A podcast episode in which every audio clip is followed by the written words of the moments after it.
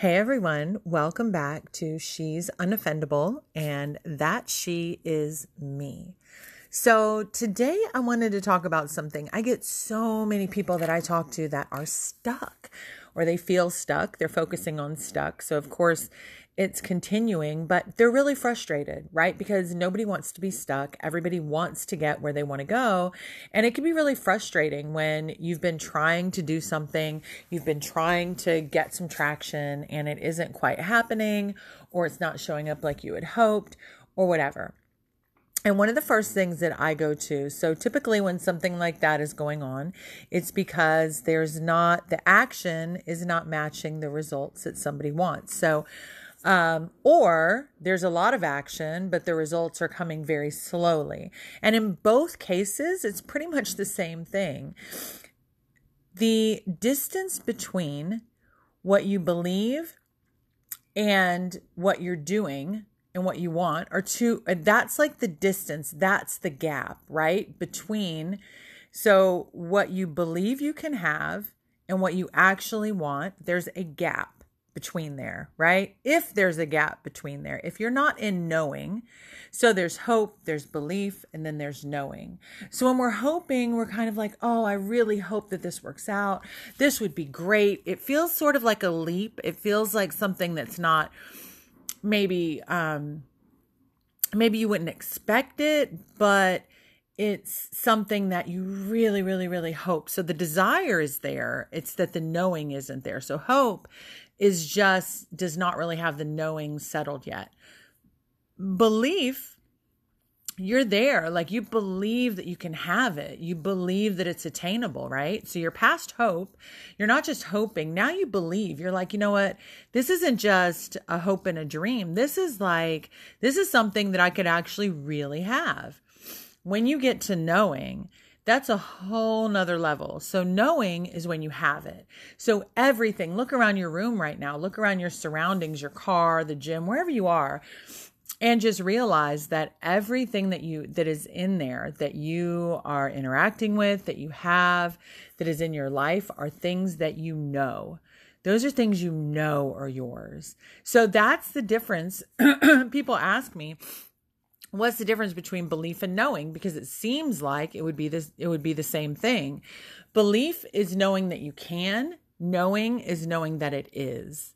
So getting to that space of knowing and so a lot of people are stuck because what they've done is they've created something that they want and their beliefs just aren't up to speed with it. So the distance between you and what you want is only the it's the gap that is filled with the lack of belief, the lack of knowing. So once you get, you know, it's like uh, your energy sort of rides the wave with you. So when you first start, you're hoping, and then you start to really gain that momentum, and now you're believing, and then you ride that momentum even further, and it's almost there. And now it's the next logical step.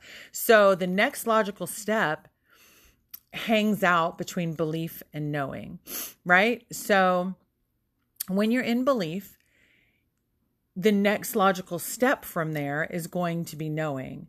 And knowing is the thing. So I, hopefully uh, you guys are keeping up with me on this because it's like you're going down a road and you're so for instance i'm in this situation right? My husband and i are in this situation and i haven't really talked about it on this podcast yet but i will be filling you guys in um, so 19 years ago, he went to prison for a crime that he, he didn't commit.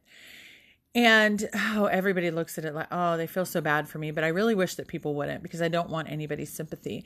I really, um, and I appreciate it. Don't get me wrong. I appreciate the love and the care, but, um, but I'm, I don't feel a victim to it. Right.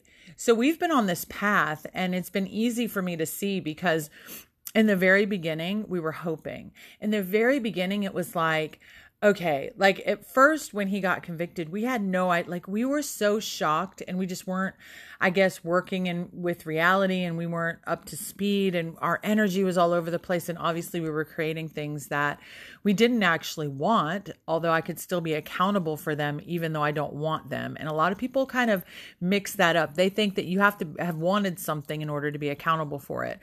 And my position is that no, you don't. You don't have to want it to be accountable. I can say, hey, I was creating sloppily. My energy was all over the place. And hey, this thing came and I could take accountability for it without saying that I wanted it.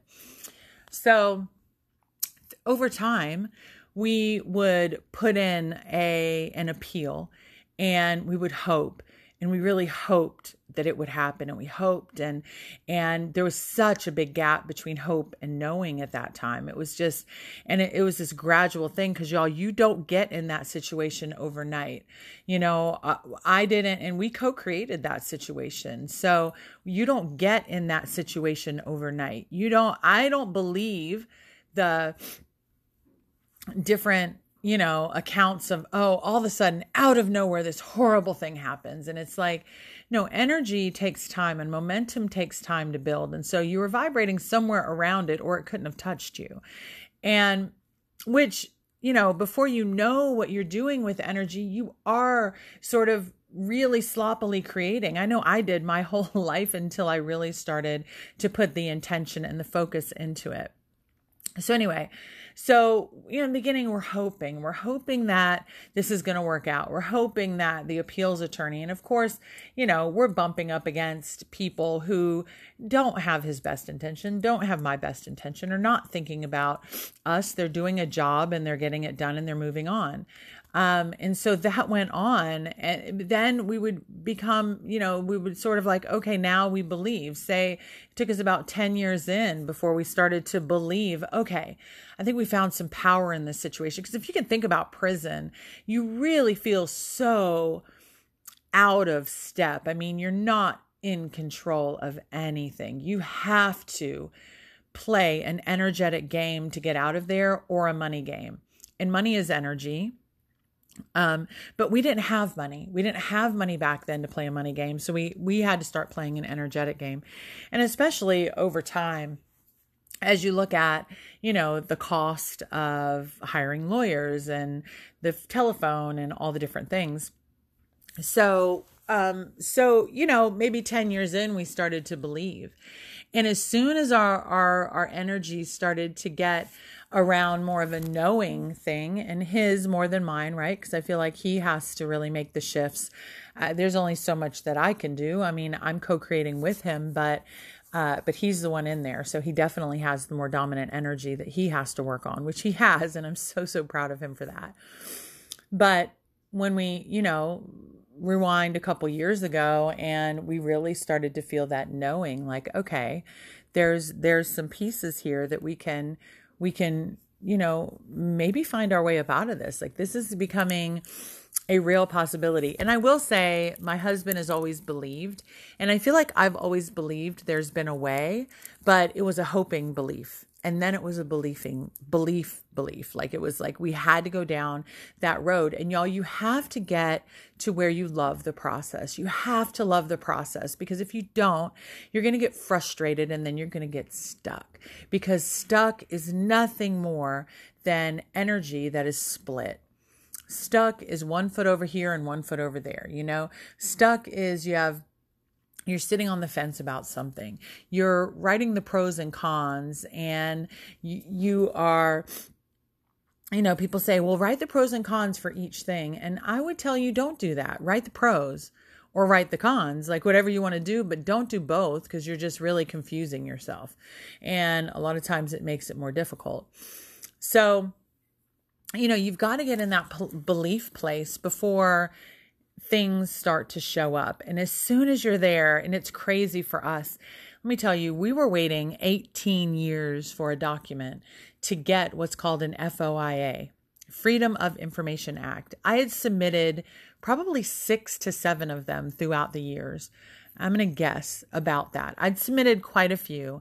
We were told that there was no budget for them. We were told that it was it was uh, destroyed. We were told that um, uh, that there there was uh, that it was out in the warehouse that they didn't have it anymore. Oh, we were told everything but never got it. But as soon as that belief and that knowing caught up, now 18 years later, we get something that actually validates a piece of his case that we had been saying the whole time but had no proof of until we got that. So then we had that. So it's like, okay, now that now the momentum is building. So then we get this this recantation that is egregious what happened. And then we get that. And this these are things that are just kind of showing up. It's like oh wow.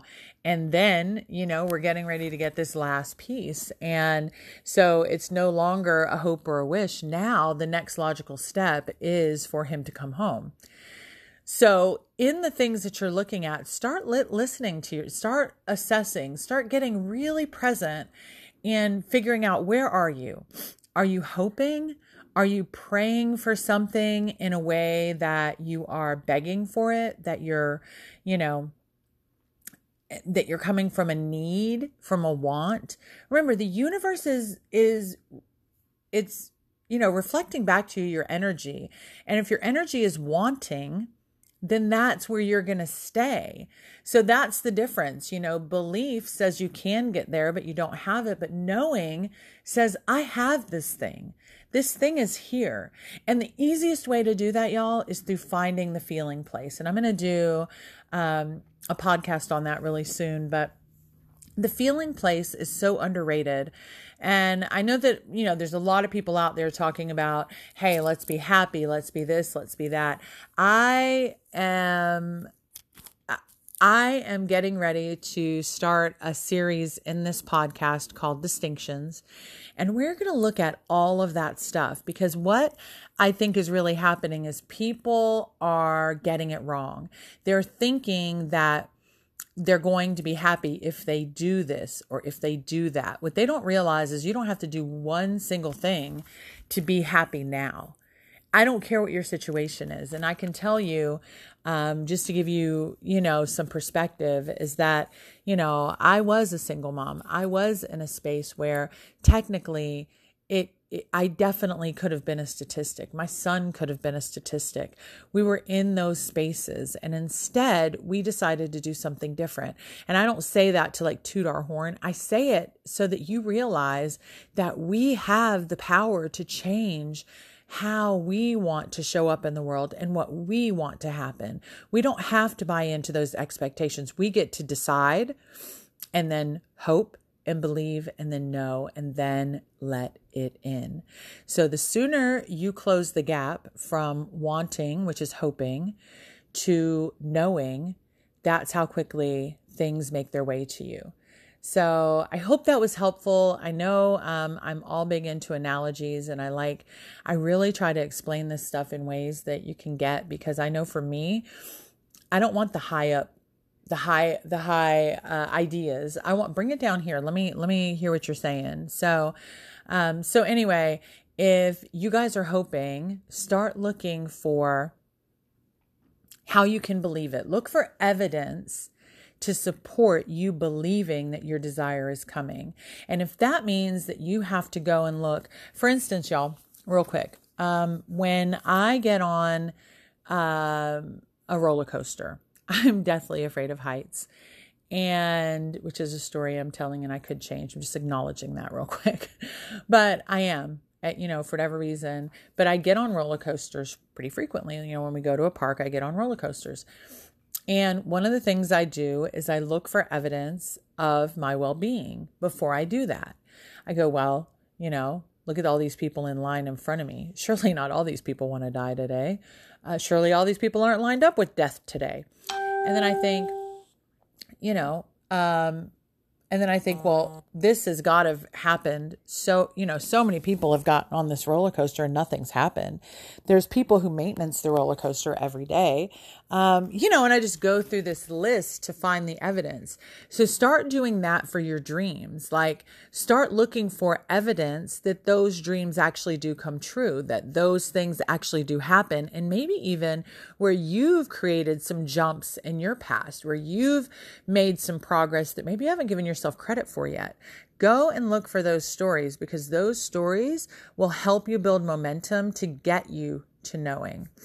So, anyway, y'all, I hope you have an amazing day. Until next time, be unoffendable.